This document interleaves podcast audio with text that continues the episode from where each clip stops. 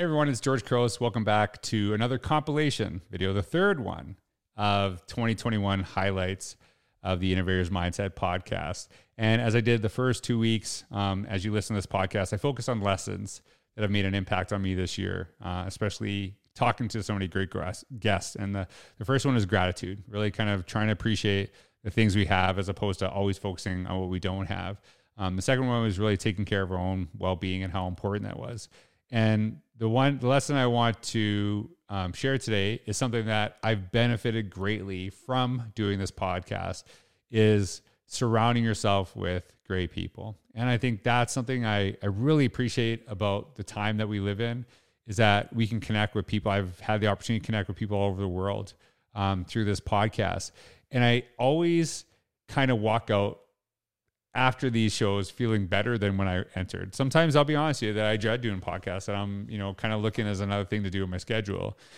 But for the most part, I can't say 100% of the time because I'd be lying.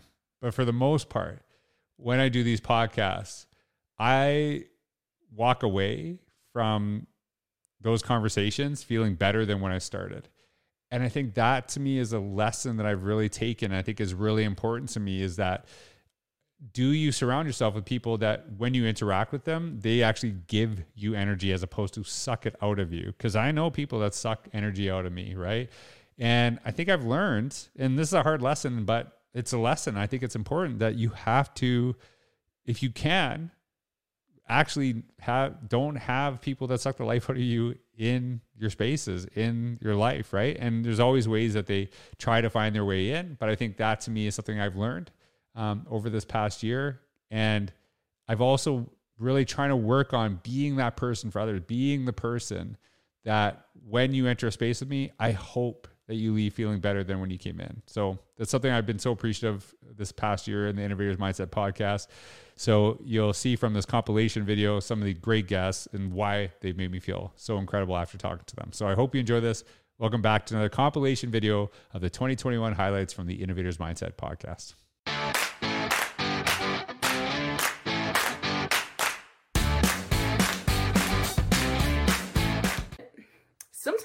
With questions, right. right? Like it's so important not to just jump to the exact situation, but lead with questions to say, okay, let me dig a little deeper. Okay, what's going on? Why is it going on? Um, what can you tell me more about the situation? So really and truly, it's it's so important. And one of the things that I led with, one of the things that I've realized is just we've got to be able as leaders to say, let me take a step let me mm-hmm. take a moment mm-hmm. and let me try and to dig a little deeper without i know we have protocols and we have processes that we need to follow but abort those to mm-hmm. see the human side of someone else as you are revealing your human side and really lead with questions lead with understanding before you just drop the hammer so okay there, i'm connecting this to something that i'm feeling uh, is that is like should be how we treat each other on social media. That is like a really big thing for me. And. I've had and I've had I've had this happen to me and I've I I will tell I will tell people I've also been this person, right? If I see something I don't agree with or something that bothers me, and it could be something like I'm feeling that day, right? Like mm-hmm. I'm already in a bad mm-hmm. mood, so like anything I'm like ready to be attacked. And I've I've seen this a lot more is that like, oh, you are saying all teachers are horrible, and I've, that's not been you know happened to me, but I've seen people get that. I'm like, oh wow, yeah. that's like pretty presumptive, right? Or like, yeah. um, I remember someone said to me, like, you just share this for likes and clicks and just to sell books and blah blah blah. I'm like, well, first of all, I am an author, right? Like, so this kind of need to sell some books, like that, like is part of my work. But how do you how do you actually know my intent? Like, how do you know what? Like, you just you, you, do you actually like? I don't even know what's going on in my own head sometimes, right? So, like, you knowing it, I doubt it. And one of the things I always talk about is that sometimes when we get frustrated with how we connect with people online, just exactly what you said, just step back and ask a question. Maybe you're mm-hmm. maybe you're just misreading something because it could be. Yes. And if they say like, "Hey, like I actually, uh, I this I do think teachers are bad," then then have at it, right? Then if that's what you think, then if that's what they say, then yeah, okay, you were right, and now you can push back. But I think a lot of times we make those assumptions, and that that causes more issues long term, right? Because especially when we, I think when you're talking about that from the viewpoint of an administrator, it, let's say you have that conversation with a parent and you just assume attack them. What is that parent mm-hmm. going to do? They're going to talk to all these other parents who say like yes. Yasmeen's this way. Whereas the same thing online, someone attacks me for something and I'm thinking, hey, look, I can mute you. I might not pay attention to you. But all these other people who want to dip their toe in are not dipping their toe in because they saw it and they're like, I don't want to be that person. Right. Exactly. Mm-hmm. And I, I, we don't realize that we a lot of times come with assumptions when we see things and hear things and the way in which we do process, especially in school building process and procedures. We go in classrooms, we assume that instruction is mm-hmm. supposed to look like this. We assume that students are supposed to act this way. But a lot of times we've got to kind of be aware of our own assumptions mm-hmm. and start to question. And if we begin to start with questions, we begin to make a connection, we begin to build understanding. And now we can change those assumptions and change our thinking to kind of not necessarily fit, but more mm-hmm. so accommodate the individuals around us. Yeah, and it, it's the it's the Covey seek first to understand before being understood, right? It's like exactly. I I love the Covey stuff. I've always resonated with it because it it feels like common sense, but it also, you know, it's kind of like frames it. But there's something I want to ask you about because I, when I feel, when I talk to you, when I read your stuff, when I see your posts on social media, one thing that, you know, like this is like, I, no, no matter what the pedagogy, your leadership style, any of this stuff, like I'm sure people have criticized you for elements in your lifetime, right? I don't think anyone could ever criticize you that you don't believe in kids and believe in their abilities or b- believe in their abilities to flourish. Do you think that matters? Like, you know, like how much does, well, I know you know it matters. How much does that actually matter in the development of a kid? Just that belief that you have in them. It's, it's a game changer. It is the great equalizer. When people talk about equity today, mm-hmm. I think the idea is that every child, you know, my, my motto is every child deserves at least one person to be crazy about them. Yep. Um, but I also believe that that the children must know that we have when we when they know that we have the belief that they're intelligent, that they can be successful, that they're capable.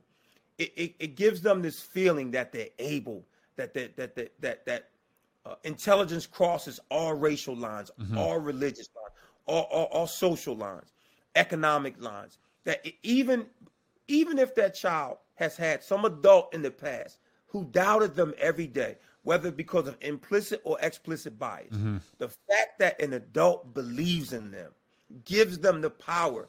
They, and I hear people, you hear people talk about these stories all the time, how they had this one person who believed right. in them so much that they started believing that they could do it. Like they started believing, yeah, I, I, I can go to school, I can be successful, yep. I, I, I, I, can get a job, I, I can start my own company. Um, so I, I believe that the most important thing that we can do for kids is let kids know that we loved you before we ever met you. Yeah. So it doesn't matter what you do or say, it's not going to change the way I feel about you. And for some children, they don't hear that often that people love and care about them. And oftentimes, when they hear it, it'll be from some adult in some schoolhouse, you know, somewhere. So it's um, I'll never get accused of that. I might get accused of loving them too much. My teacher yep. say, "Principal, you always want to give them everything." you know, and they know I, I, just I just and they know I, I, I love them. And I'm just so thankful for the teachers I work with who support me all the Saturday schools and the summers and all the things that we do. And I take care of my teachers too because I know they give so much of themselves. So we must take care of teachers.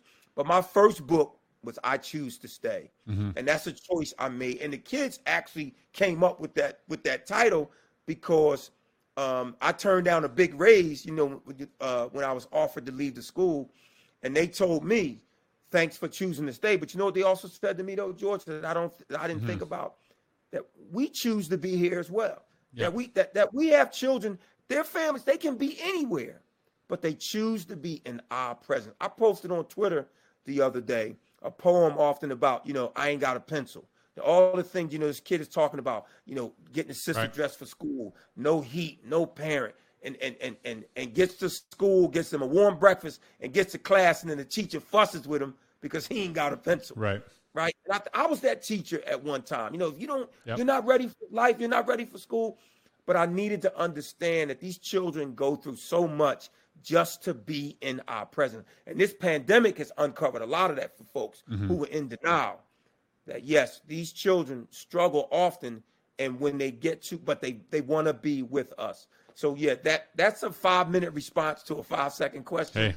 But that that belief, that that belief is so important for their resilience, their self efficacy, their self esteem, their self confidence. When we improve all of those constructs for children, then we're building them to, to deal with any failure, any struggle in life. Because we can't change, we can't alter that. They will struggle. They they will have to overcome obstacles and barriers. But when but when when when when failure is normative, resilience becomes second nature, and that's what believing in kids does. How long have you been teaching for Ryan? Like how long have you been in this education? My, this is my 14th year. 14th year. So did did actually like did an entrepreneurship class exist when you first started teaching? So it didn't exist, I don't think, when I first started, but it did exist while I was still teaching some other courses. Yeah. Um, and then I went back to school in the evenings and I did my MBA um, yeah. in 2011. And when I finished my master's of business, um, I kind of asked to take over the entrepreneurship course. And uh, so I've been teaching it since 2013.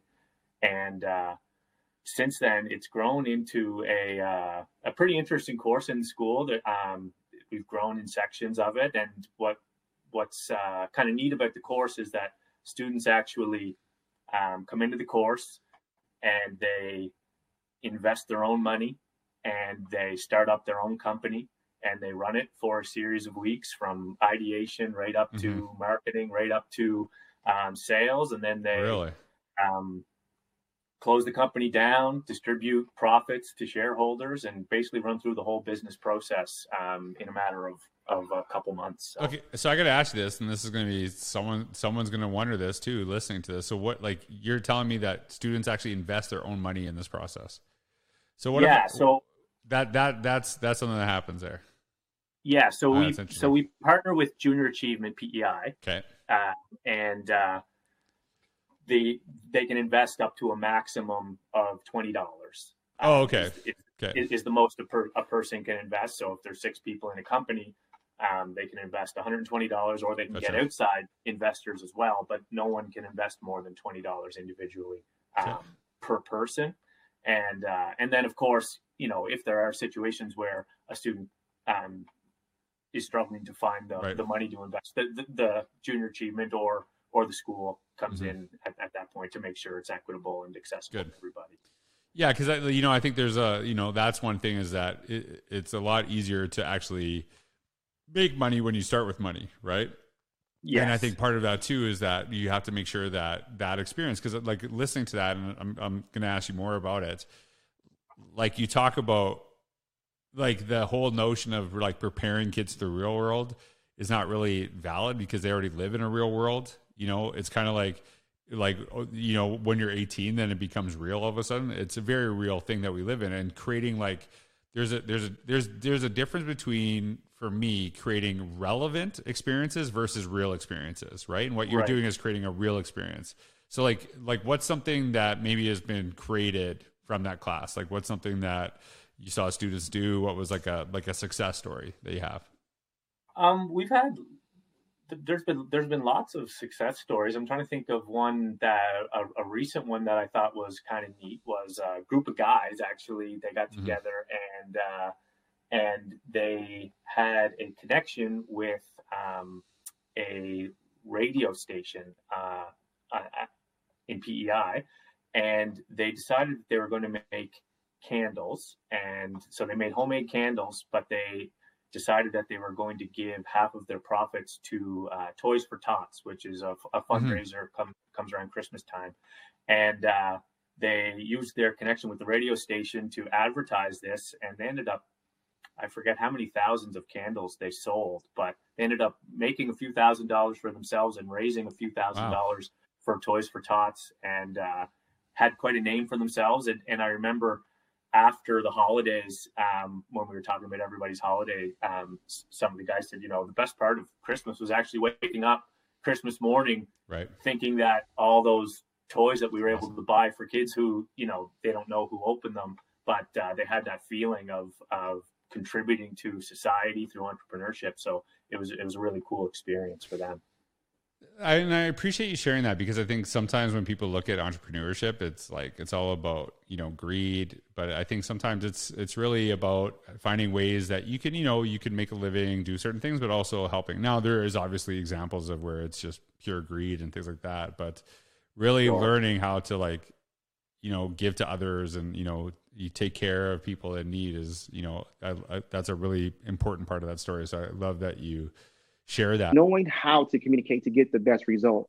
And sometimes I would speak, you know, my way. And then the last thing, thing I would say is, you know, my way is not always the best way. Mm-hmm. Um, and being able to, at 27, hear diversity of thought and work to uh, hear everyone's input and buy in, and then work to a greater resolution and resolve that was something great for kids and knowing that everybody is a champion and uh, and in that championship piece giving people the equal opportunity to be a part of it. So that's what i would tell my 27 28 year old self uh, when i came into administration. Yeah and that's like i i think when you talk about the notion of di- diversity of thought i think that's something that's really important because we have our own perspectives we have our own experiences um, in what we do. And i think a lot of times and this is something I've, I've seen in the past is that you know as administrators i've seen people hire basically clones of themselves. So if you're the principal you hire like a clone assistant principal that kind of thinks like you mm-hmm. says the same stuff as you and all these other things. And i feel that not only does that not help you grow as an organization but i also feel it kind of disenfranchises like a, a, maybe a group of people that would rather talk to the assistant principal than the principal. And when you, right. when you said this, I actually remember, and this will um this will kind of probably floor you. Um, I actually had my first interview for an assistant principal job, and I never like I didn't even want to be an assistant principal. I would I don't even know why I mm-hmm. applied. I think my te- my principal at the time said you should apply for this, and like I think I got an interview because it was in the middle of summer and everyone was gone on vacation, and so they didn't see the hiring. So there was like probably uh-huh. like five people that applied, and so I just kind of got right. an interview by default. And so I had this um, interview with this gentleman named Archie Lilico, and he was uh, he's someone I'm very close with now. But at the at the interview, you know, we're like, "Hey, nice to meet you," blah blah blah. Five minutes in, we're like yelling at each other and wow. arguing and just going back and forth, right? And he's mm-hmm. kind of getting under my skin. I'm obviously getting under his skin. And so I like walked out of there. I feel like I was sweating. like it was just such right. a horrible experience. And wow. I called my principal at the time. I said, that was like the worst interview ever. And she said, you know, Archie, I know him really well. I, I don't think it was as bad as you think it was. I'm like, it was just horrible. And so then he called me and it like is like basically like i am like, here's the courtesy call. Like, thanks for applying. We decided to go with someone else. And they said, Hey, uh, I actually, um, uh, I, I just want, I'm, I'm really glad uh, that you had the time for the interview and I'd like to offer you the job. I was like, excuse me, you seriously want to offer me the job? Yeah, yeah, yeah.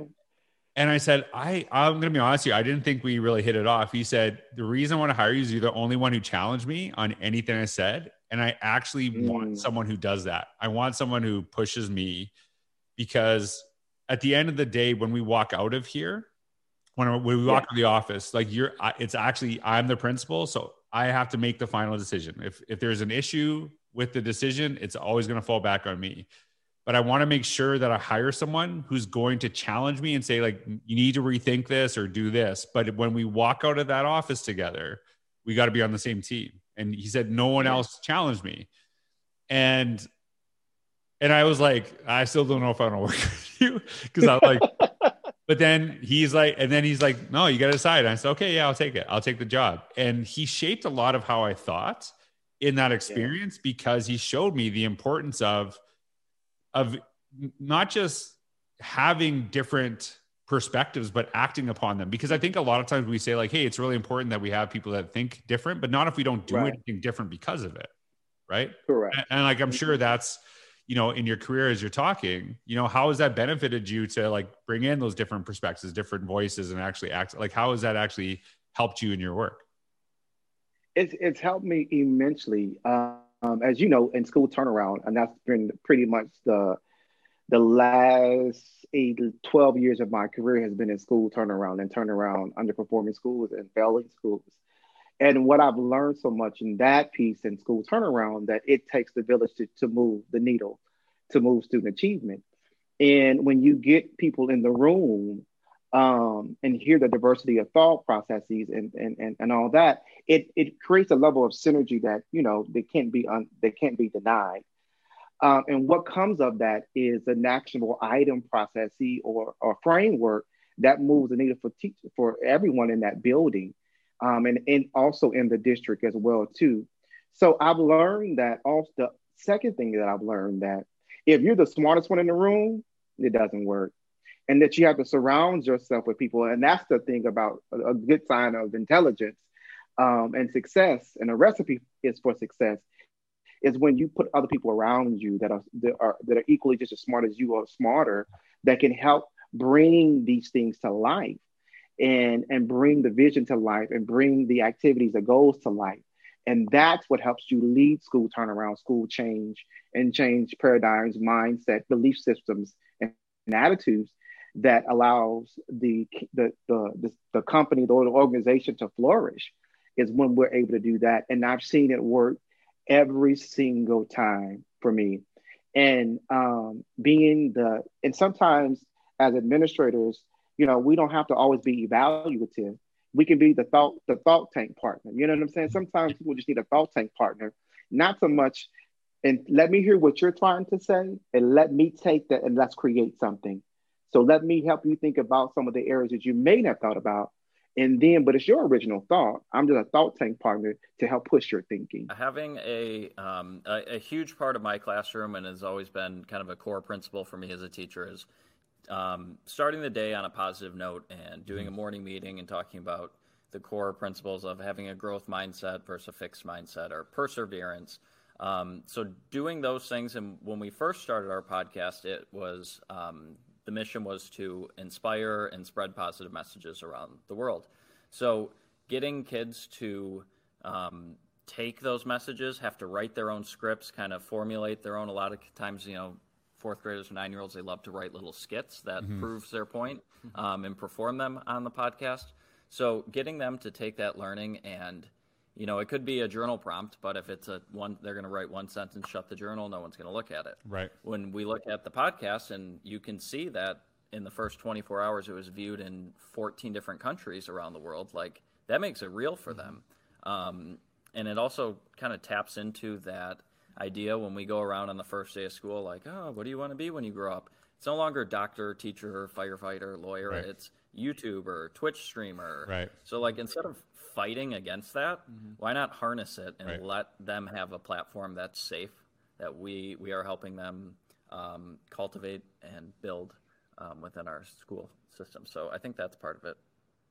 So, yeah, another example I'll just share really quick is um, another time when we had to do a lot of learning ourselves, um, and that was when we were invited to go to Chicago uh, to one of Apple's uh, like corporate headquarters, yep. and we learned about um, some some of the coding apps that they were offering, and uh, you know they had this campaign, everyone can code, and so we had I I'm not a computer scientist I don't right. I don't know anything but um, you know they say that computer coding or you know knowing that as a language or knowing that as a as a way to convey meaning uh, is one of the most important skills that people will need in the future.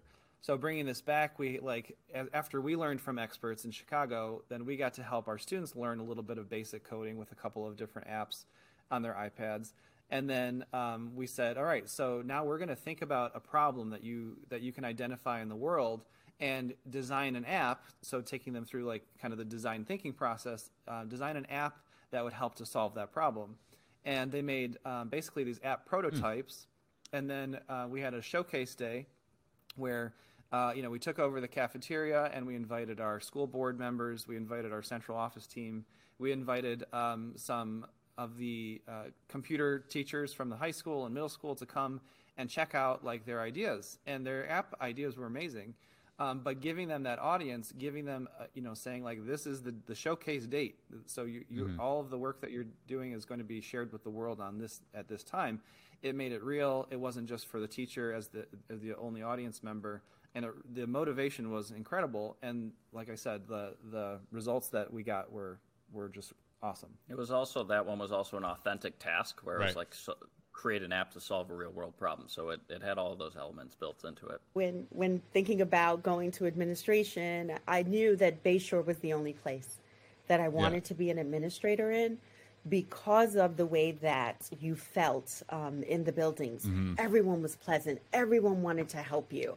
And I wanted to keep that going as the school leader, where the culture that I cultivated was one where when someone walked through that front door, that they felt like they were already home, that mm-hmm. they were already mm-hmm. welcome, and that they were already a part of something, and that they mattered. Mm-hmm. Because all throughout my years, both you know, growing up as a kid and then um, teaching, I was in the shadows. Whether I put myself there or whether I was made to um, sort of know my place. Mm-hmm. And I say that because I just finished reading the book Caste, which was amazing. Mm-hmm. Um, and they talk about sort of the, the um, situations that make people feel like um, like they need to be silent more than they need to speak.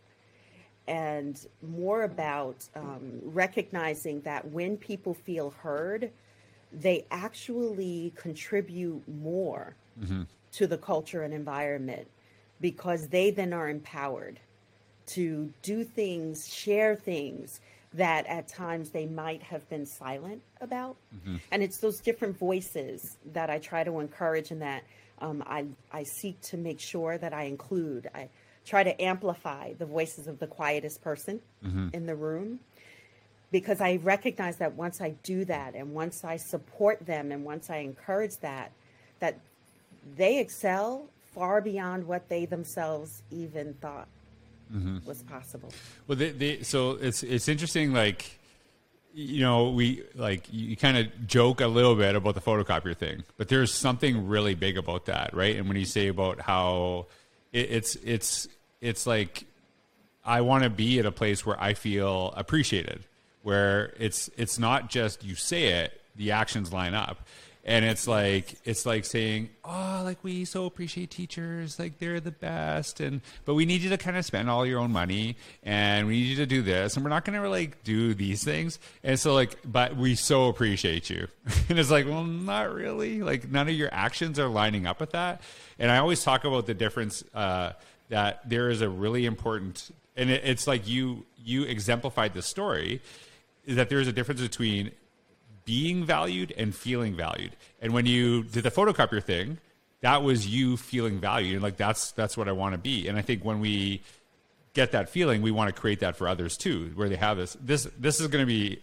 This isn't just. This is. I think this is just our school district, but this was a such a subtle thing it was just a, a, little thing, and this might like throw off some people listening to this. So when I was a principal, every staff member had their own school credit card, right? Like they had a legitimate their own credit card, and they had a and they had a. I'm not even kidding. They had a they had like a certain. I'm like what? Yeah, they had a certain limit of like what they would do so that they wouldn't like there was not even the step of like you go buy stuff and then we'll reimburse you. It's like no, you use a credit card. And like if we see you're buying a sports car, like we're gonna flag that, and there's gonna be something there. and like you had to like you know say like I bought this, blah blah blah. But it wasn't like we didn't even want that temporary. And like just even thinking about it, there was times in my career where like I was I had a thousand dollar overdraft and I was like always within twenty dollars of it at the end of each month. So I couldn't spend an extra twenty five bucks right on school supplies. And like eh, eh, you know, I like I remember that was something I really struggled with. And so that was never something that a teacher had to deal with. And we'd say like, "Hey, you got like an X amount of limit for the year, but if you need to go beyond it, just just come and talk to me, and we'll like wow. you know." And so, like little things like that make a difference. And I think a lot of people when they um, when they actually see that, like when they actually um, that little thing is something about making sure people feel appreciated.